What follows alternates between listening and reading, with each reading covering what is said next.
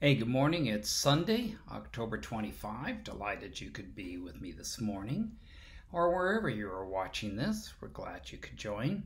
Uh, we had a wonderful day. I had our worship service yesterday and thought it was great. We had quite a few people out and uh, we all kept our social distancing, wore our masks, but it went great. You can catch it online. Had a little techni- technical glitch in the middle of it, which seems like that's pretty much par for the course. But anyway, we had a had a good time.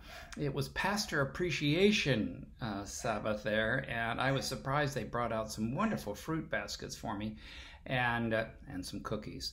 And I was just delighted. I, I love this church family, and they are so kind and good to me. So um, yes, I'm going to eat those cookies. Yes, of course. Um, I'd like to thank uh, thank Marlene for making them. She makes great cookies. But anyway, so um, one of the things that they were mentioning is that they were saying was my wit and my humor, and um, sometimes I get into trouble for that. You know, sometimes I think, you know, I like I like humor. I like to laugh. I like the joy of it all. I've been all my life. Uh, I remember my uh, teacher when I was in, in senior in high school said, "When are you going to stop goofing around?" and I don't know. I haven't figured out when that's going to happen yet. But in any fashion, any fashion, uh, on occasion, someone will say, "Well, you, you know, I don't like the humor in your sermons." I try not to do enough, but I try to make it light enough and make it personal enough so that people, you know, enjoy have a, a time to hear the message and not just be um, you know, straight all the time. You need to have some kind of lightness, right?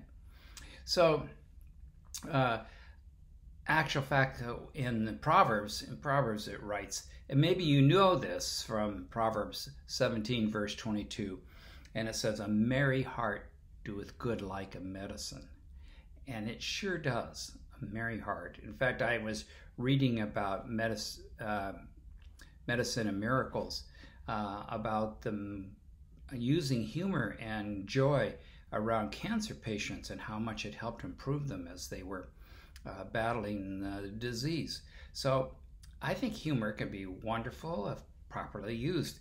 So, but I get every once in a while I get somebody. I had somebody that was really upset about it and walked out of church because I had used a little bit of humor. And I said, "Well, all right, I can't please everybody." Well, I wanted to share this with you about from Helmut uh, and he was he was a writing, and I and I thought this was insightful. So here you go. Should we not see that the lines of laughter about the eyes are just as much marks of faith as are the lines of care and seriousness? He asked. Is it only earnestness that is baptized? Is laughter pagan?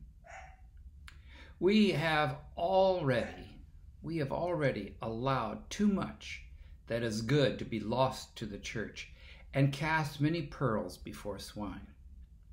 A church is in a bad way when it banishes laughter from the sanctuary and leaves it to the cabaret, the nightclub, and the Toastmasters.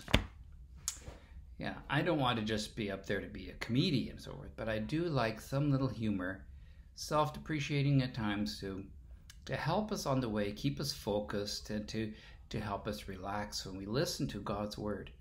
So I've been doing this a long time, not going to change. Sorry if you don't like it. Mm, tough. You know what I mean? but I hope humor is something that you enjoy and that it could be part of your spiritual experience as well. Dear Lord, I thank you for laughter and for humor and for things that we can enjoy part of our Christian life.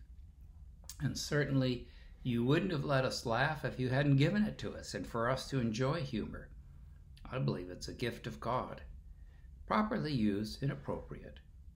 So, Lord, be with us as we laugh together, and it's good like a medicine, and it helps us through troublesome times be with us today.